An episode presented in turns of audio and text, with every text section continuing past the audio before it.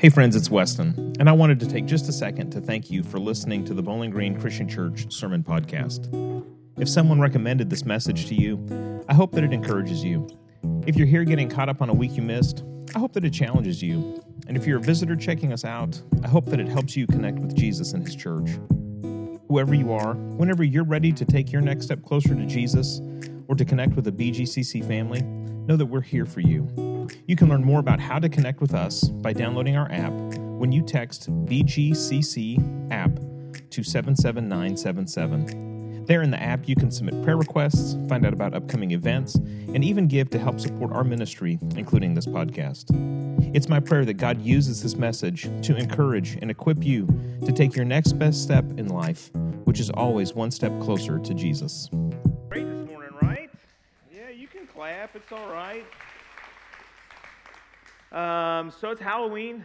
Um, you know, I probably shouldn't say this. I know some of you are a little miffed we're not doing church tonight on Halloween. Y'all need to get over it, okay? Because it's just going to be you here. Um, so that's why we, we didn't. Um, you know, I was going to dress up today. I was going to wear a suit and a tie. I was. I was going to, and I was going to dress up like a preacher. And then I thought it was just going to take much time to explain to people. Um, so there you have it. Anyways, we are in the middle of a series through the book of Revelation. We are in, um, in the, the heat of it right now, and today we're going to look at the seven trumpets. That's where we're going to be. Um, a couple things I want to mention. Some people throughout this series have been asking me, hey, a good commentary, this is it. Zoom in real good. Zoom in real good. Revelations, four views parallel commentary, edited by Steve Gregg. It goes with all of the different ways that you might interpret the book of Revelation. I don't know who's zooming in, I have no idea. Um, but it's a good one, so you can pick that one up later if you want to. Um, there's that. Let's see, other things we needed to get into. I don't know. It's, I don't know. We're just to go. There's so much today. Buckle up. Get ready, okay? Get ready. If you are taking notes in the app, that was the other thing I wanted to say.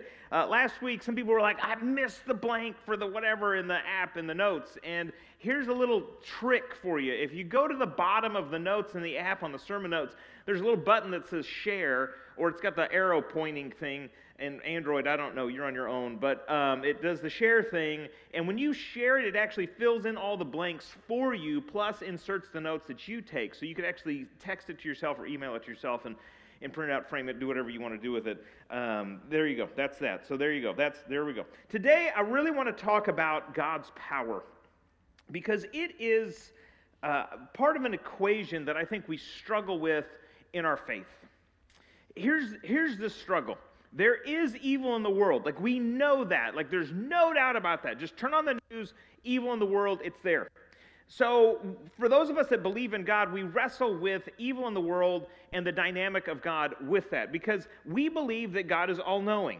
And we've talked about this in the book of Revelation already, or we've seen it. It talks about how God's got these spirits throughout the whole earth that, that reveal things to Him. Uh, in the book of Revelation, we see all these creatures covered with eyes. What does that mean to be covered with eyes or to have more than normal eyes? It means that you see everything, that you know everything. Eyes are how we gather information. And so God's all knowing. Um, God is good. We know that from the beginning of the book of Revelation, where it says that who's going to open up the seal? Who's going to open up God's plan to renew all things? Well, it's the Lamb. It's Jesus who came, died on the cross for us while we were still sinners, according to the book of Romans. And so, who does that but a good God?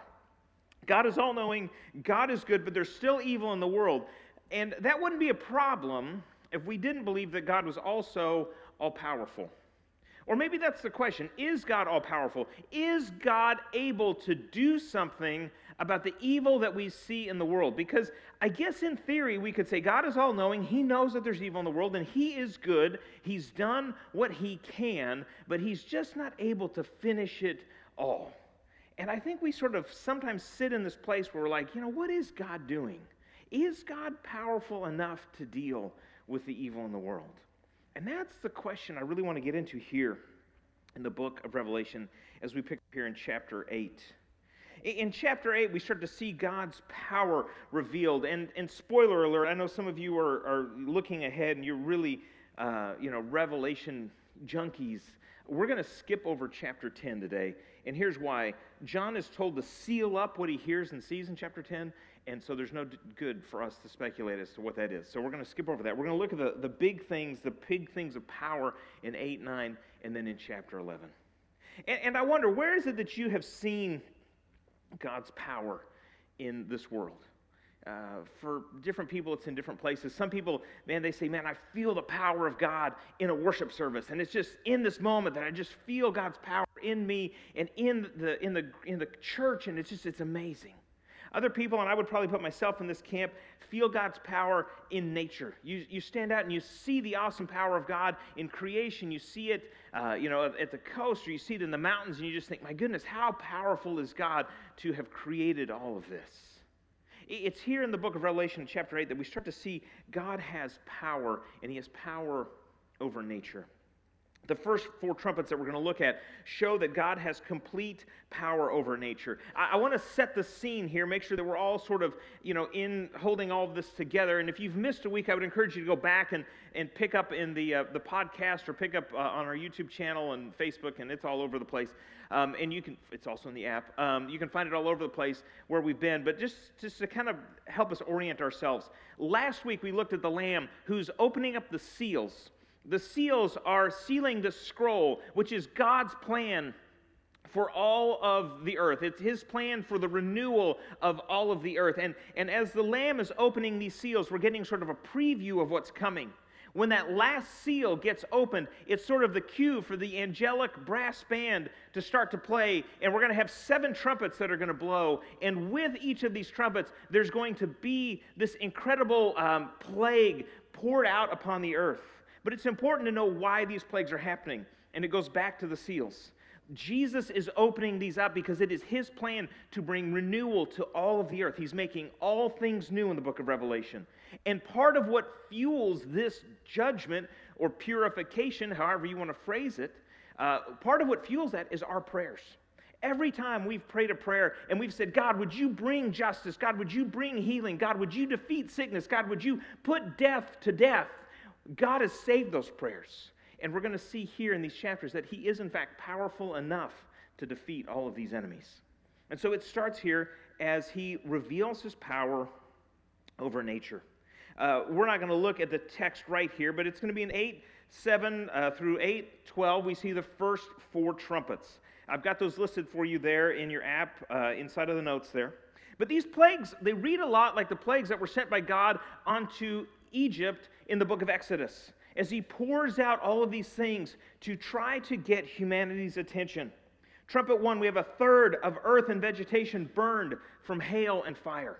This is, this is the big one that's going to come. It comes down, and it's a terrifying thing if you think about it to have hail and fire coming at the same time. And that's what God sends down, and it begins the renewal of all things there. Uh, trumpet two blows, and we have a third of the sea turns to blood. There's this giant uh, mountain that's thrown into the sea. It's a giant mountain of burning fire thrown into the sea, and that causes the sea to become blood. A third of the sea to become blood. We have living creatures in the sea die. The ships are destroyed in a third of the sea, and so this happens next. Trumpet three is a third of the rivers and springs are poisoned. Uh, so here we've got this uh, star named wormwood, and it falls and it poisons a third of the fresh water in the earth.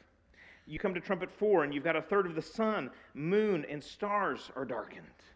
And you know, again, if you're holding all these things in sort of in your mind, you remember last week all of the stars and sun and moon had been extinguished. And so here they're back, and now a third of them are put back out again. Again, what I'm arguing for as we go through this is that this is a cyclical thing. This is a thing that God is saying, listen, it always feels sometimes like it's the end of the world.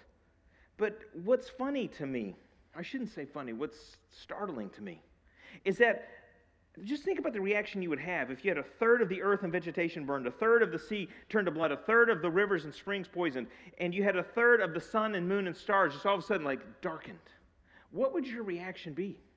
You'd think to yourself, my goodness, this is the end of the world. uh, oh my goodness, what has happened here? And it would cause you to look for God. It would cause you to get on your knees and say, God, I don't know if we're right right now, but I really want to be right with you because you clearly have power. But that's not the reaction that's contained here in the book of Revelation. It seems that nobody really pays attention to it. That nobody's bothered by it, but nobody's concerned by it. Nobody gets on their knees. They're kind of like Pharaoh. They refuse to be humbled before God. And so God says, All right, that's not enough. We're going to turn it up a notch. We're going to turn it up a little bit. And here in Revelation 8:13, we have a warning. It says, you know, hey, things are about to get weird. Um, it's not how it says it in the Bible. Let me read it to you. It says, Then I looked and I heard an eagle crying with a loud voice as it flew in the mid heaven Woe, woe, woe, woe to the inhabitants of the earth at the blast of the other trumpets that the three angels are about to blow. So, what this, this angel, this eagle angel, is saying is saying, listen, you thought that was rough, it's about to get rougher. You thought that was weird, it's about to get weirder. You thought that was powerful, it's about to get even more powerful. Because the next two trumpets, trumpets 5 and 6, show God's power over the supernatural. It's sort of like God is saying, listen, if you don't like me, let me see what you think about the alternative. And perhaps you would prefer that. And so now we get into what I think is one of the weirdest, creepiest pictures inside of the book of Revelation. We have this angel comes down. And I don't have this one for you on the screen, but it says that this angel comes down um, and he is given a key to open the shaft of the bottomless pit. That doesn't sound like a real positive kind of place. He opens the shaft of the bottomless pit, pit, and I imagine that it's got a creaking sound like in the horror movies, you know, like he opens the door and he like, opens this shaft. And what comes out of the shaft? It says, From the shaft rose smoke like the smoke of a great furnace, and the sun and the air were darkened with smoke from the shaft, and from the smoke came the locusts on the earth. But these aren't normal locusts, friends. These are demon locusts. Let's pick up in verse 7. Here's what we find it says, In appearance, the locusts were like horses equipped for battle. What's the symbolism here? It's that they're strong. They have, uh, they're, hold on, we'll look here. It's verse 7. Uh, horses equipped for battle on their heads were what looked like crowns of gold. So, in other words, they have an appearance of authority. Their faces were like human faces, which means they looked intelligent. Uh, verse 8 their hair like women's hair. In other words, there was something strangely attractive about these demon locusts. And their teeth were like lion's teeth, and they had scales like iron breastplates, and the noise of their wings was like the noise of many chariot horses rushing into battle. And they have tails like scorpions with stingers, and their tails is the power to harm people for five months. Wow. Sounds pretty terrifying. But here's the thing with all of this is we got to remember who's in control. If you pick up there in verse 1 through 3, what does it say? It says that the angel was given a key to the shaft of the bottomless pit. The angel had to be given a key. In other words, that angel couldn't open the door without the key. Where does he get this key from? Well, we've seen keys show up in the book of Revelation before. In chapter 1, Jesus says, Look at me, I have conquered death and Hades, and I've got the keys. Now, here's the thing the word for the abyss or the bottomless shaft and death and Hades, it's not the same word. So I can't prove to you, sort of in the Greek, and I know some of you want me to do that, that this is the same place and that's the key he got. But I do think it's suspicious that we saw keys before and now the keys are starting to be used. Who's in control? It's God. Even if those aren't the keys, here's what I know that that angel has no authority except that which has been given to him.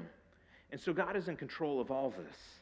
God is literally giving humanity a preview of hell. He's saying, listen, if you want life apart from me, this is what it looks like. Is that what you want? Because you can have it, the choice is yours. You see, God is in control of all this. Pick up in verse 4. We do have this one on the screen. Here's what God does He limits the evil that they can do. He says they were told not to damage the grass of the earth or any green growth or any tree um, or, uh, but only those who do not have the seal of God on their foreheads. God is saying, listen, I'm going to let you out for a little while, demon locusts, but here's the rules. You better play by them. And when the time for them is up, guess what? They just fade away. They just go. Why? Because God is ultimately in control. So that's what happens. They faded his command. And then trumpet six comes. And trumpet six reveals a third of humanity is killed by this supernatural army. And you would think, after all of this, you've got the, the, the, the, seas and the, the vegetation is burned. A third of the fresh water is destroyed. You got a third of the stars are dimmed. You've had the plague of demon locusts. You know, you now have this army wiped out a third of humanity and has had the scorched earth policy. You would think that after all of that, humanity would say, listen, we get it. God, we're sorry. We want to get in line with you. We want to get to be a part of your program. But that's not the response verse 20 in chapter 9.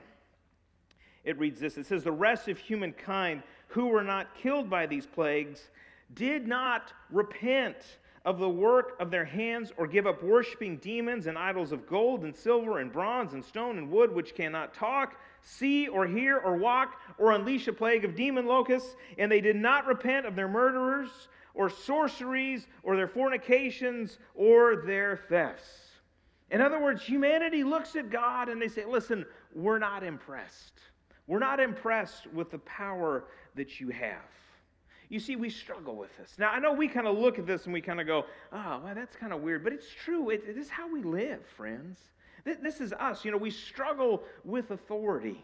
You know, you tell people, don't do this, and people are like, well, I want to do that. Don't go through that door. Well, what's behind that door? You know, don't, don't push this button. Well, what happens if I push this button? Don't turn that knob. What happens if I turn that knob? You know, don't, don't eat that. That's for later. What I want to eat that now. This is, we struggle with this.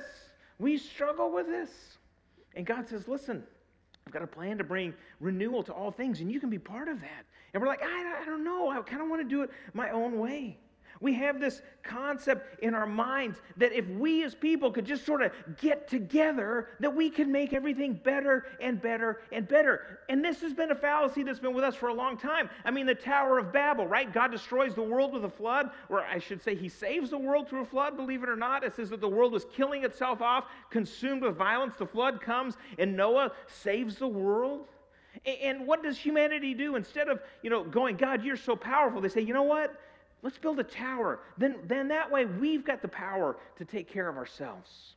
Friends, this is where we live. We live in this place where we think we just get together, we don't need God.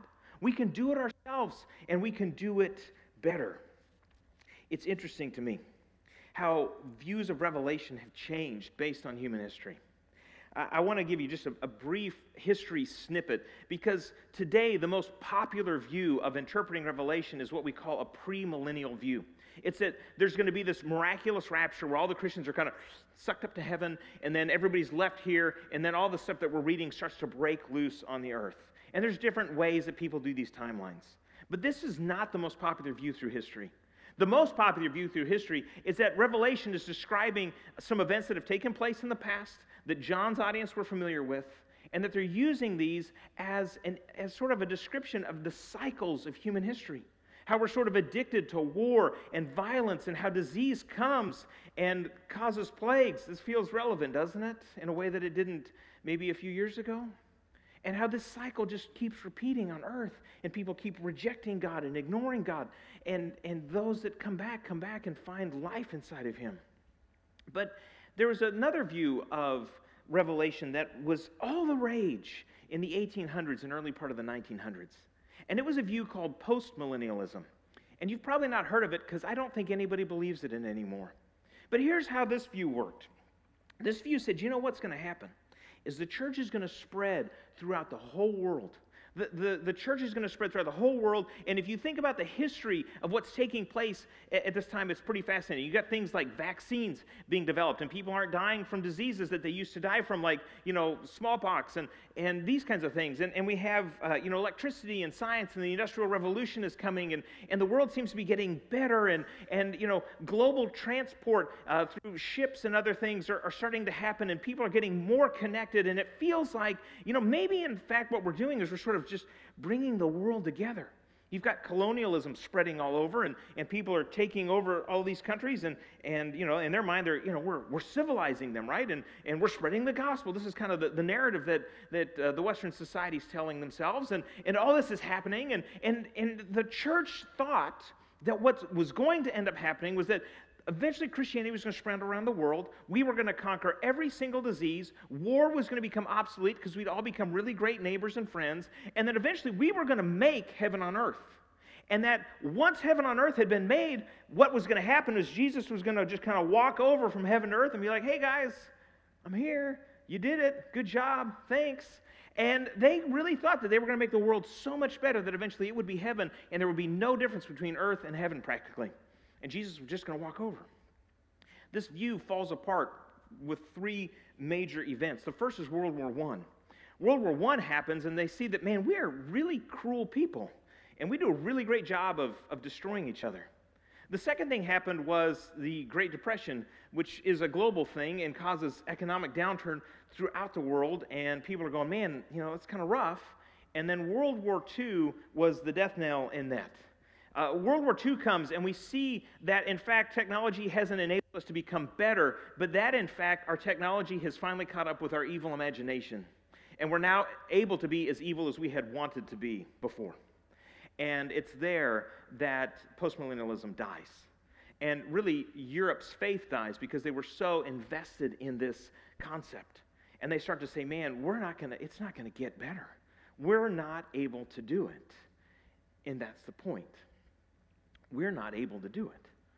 We require Christ. We need Jesus to come. Now, here's the thing with reading through the book of Revelation is that there's a hundred different ways to place all of these things. And I don't know some people want to put them historically in different places. I brought this book up because I wanted to hit a few of the highlights. Some of these things are placed with the Jewish war that ends in the destruction of, of uh, Jerusalem in AD 70. Some of these take place with the destruction of the Roman Empire.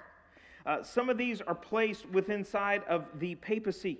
And you've got these things that happen, and you've got different witnesses that are listed. Some people will put Nero's persecution in here. Some people will say that Napoleon factors into all of this timeline.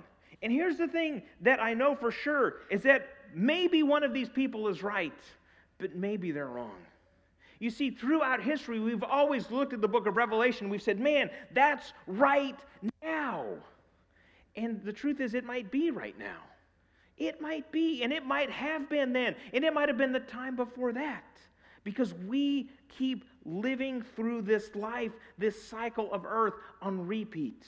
We engage in war, we experience death, we experience famine and plague and hardship. And God's power is through it all. But here's where we see God's power shine brightest. This is what happens in chapter 11. We see that God's power shines brightest in the church. In chapter 11, we're introduced to two witnesses who come and, and they're prophesying there before the Lord. And, and you've got this temple being marked out, and this is most likely the church is sort of being marked out, but not everybody's in the temple. And, and now you've got these two witnesses that are there that are kind of reminiscent of Moses and Elijah. You know, the, the powerful people of God who've ushered in new times and places. And in the midst of this dark and trying time, we're reminded that a witness remains. Let's pick up in Revelation chapter 11. And I want to just skip down to verse 3. And he says, I will grant my two witnesses authority to prophesy for 1,260 days wearing sackcloth. For those of you that don't do math real fast, that's three and a half years. Four, these are the two olive trees and the two lampstands that stand before the Lord of the earth. What does that mean? Well, we saw lampstands before, didn't we? In Revelation chapter 1. What were the lampstands? They were the church. And so we've got the church standing before God. Think about the context of this imagery. I mean, really, really hold on to this. The vegetation of the earth has been destroyed, water's been destroyed, fresh water's been destroyed. We've seen this, this army come with the scorched earth policy and burn the earth. What stands though? Two trees. Two olive trees, symbolizing what? That you might destroy that, but God's church is going to stand and be a place of shelter for those that need it. What else happens? The lights have gone out, but what, what, what remains? It's the lampstands. The lampstands, the church burns brightly. The church is called, that's us, me and you, to be a light and a shelter in difficult times. And I know we don't think about the church being powerful, but it is powerful. Look here at Revelation chapter 11 and pick up in verse 11. Here's what happens is we've got the church is attacked. It is presumed dead by the world. But verse 11 says this, after three and a half days, the breath of life from God entered them. They stood on their feet, and those who saw them were terrified. I bet they were. Then they heard a loud voice from heaven saying, Come up here. And they went up to heaven in a cloud while their enemies watched them. You see, the church is more powerful than the armies of the earth. It's more powerful than the plagues of the earth. It's more powerful than the supernatural plagues that come. The church survives and stands within it all. And here's the thing the, ministry of the church is so similar to the ministry of Jesus Christ. They are ministering for three and a half years. We believe Jesus ministered for three, right? And then they lay dead for what? Three and a half days. Jesus is in the tomb for three. So they minister for this time and they're only dead for this time, and then they're brought back to life. You see, the church is the body of Christ. And here in the book of Revelation, it is reliving that. Here's the truth is that the church cannot stay dead. Go through history, and you will find that every time somebody thinks they've stamped out the church, they find that it's still alive and well. I mean, today in China, it's illegal to be a Christian. In North Korea, if you worship Jesus and you gather together and do that, you can find yourself inside of, of a prison camp. And what is happening? We know that within China, the church is growing incredibly, exponentially, so fast. I, I ran into a guy that I knew from college at a conference I was at not that long ago, and he had done work as a missionary, sort of undercover, underground in China. And he told me, he said, You would not believe how quickly the Chinese church is growing. He said, It is staggering. Friends, we may not know that, and the Chinese government may think they've stamped it out, but you cannot kill the church of God. Jesus said what? He said that the gates of hell would not prevail against the church. He said if the devil came at the church, if, if the whole world comes at the church, as we see here in this passage, the church is going to stand. That's the message of these passages for us. Now, listen, as I thought about this, I, I want to make this real personal. Because as I thought about the church, I, I have to admit, I don't always think of the church as a powerful place. And maybe you're in that zone too. I also say this about the church I don't always think positive about the church. We should just own that probably. We've not always got it right.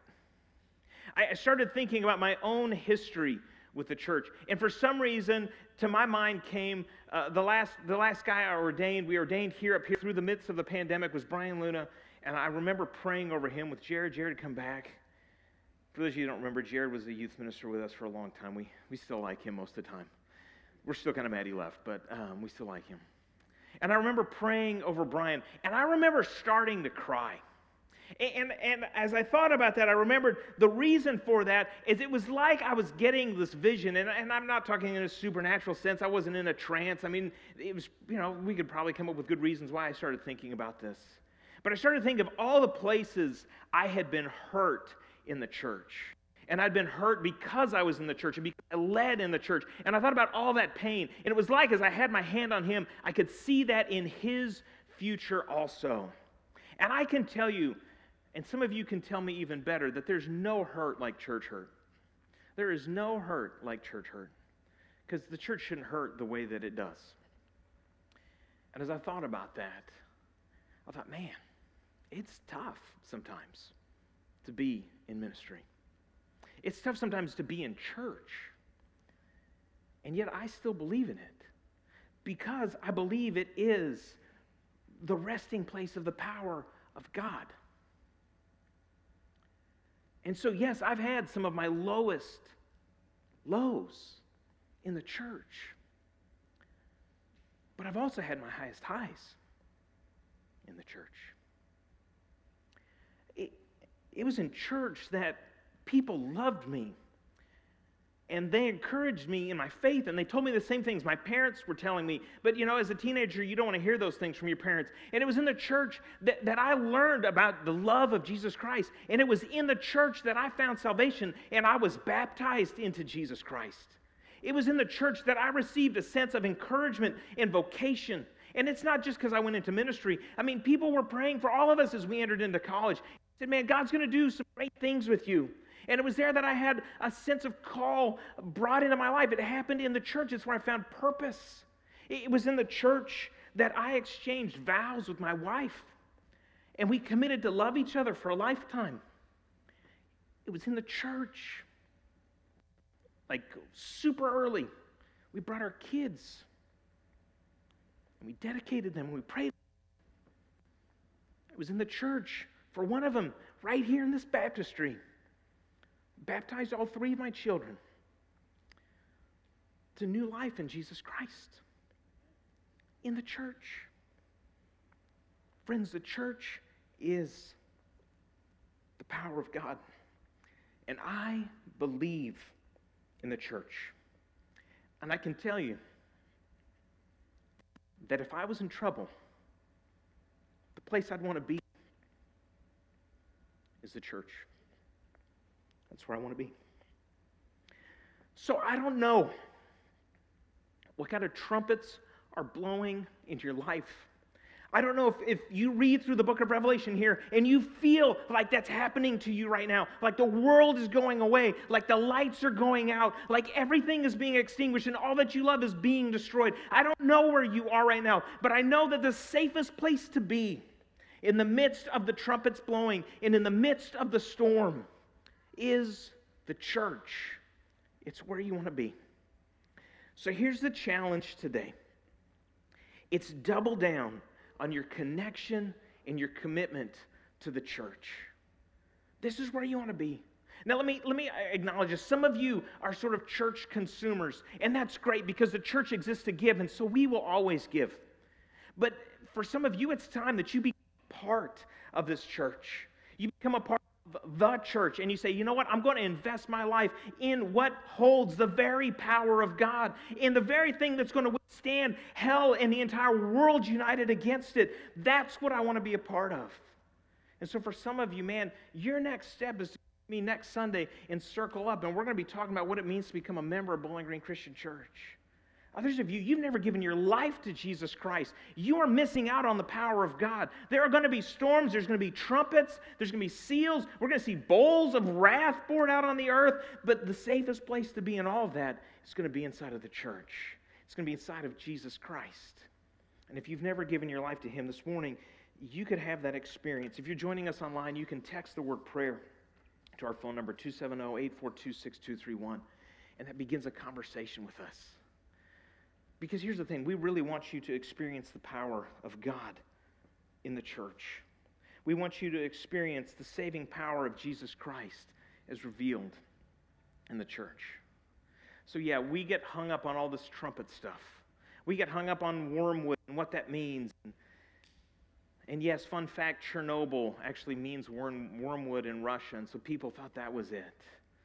We get hung up on all that, but let me tell you, that's not the big news. The big news is that the church lasts through it all. The church is a shelter and a light in dark times, and it's available to us. Here's what I want you I want you to stand with me. We're going to read through the book of Revelation, the whole thing. I'm just kidding. I re- misread my notes here. Revelation 11, pick up in verse 15.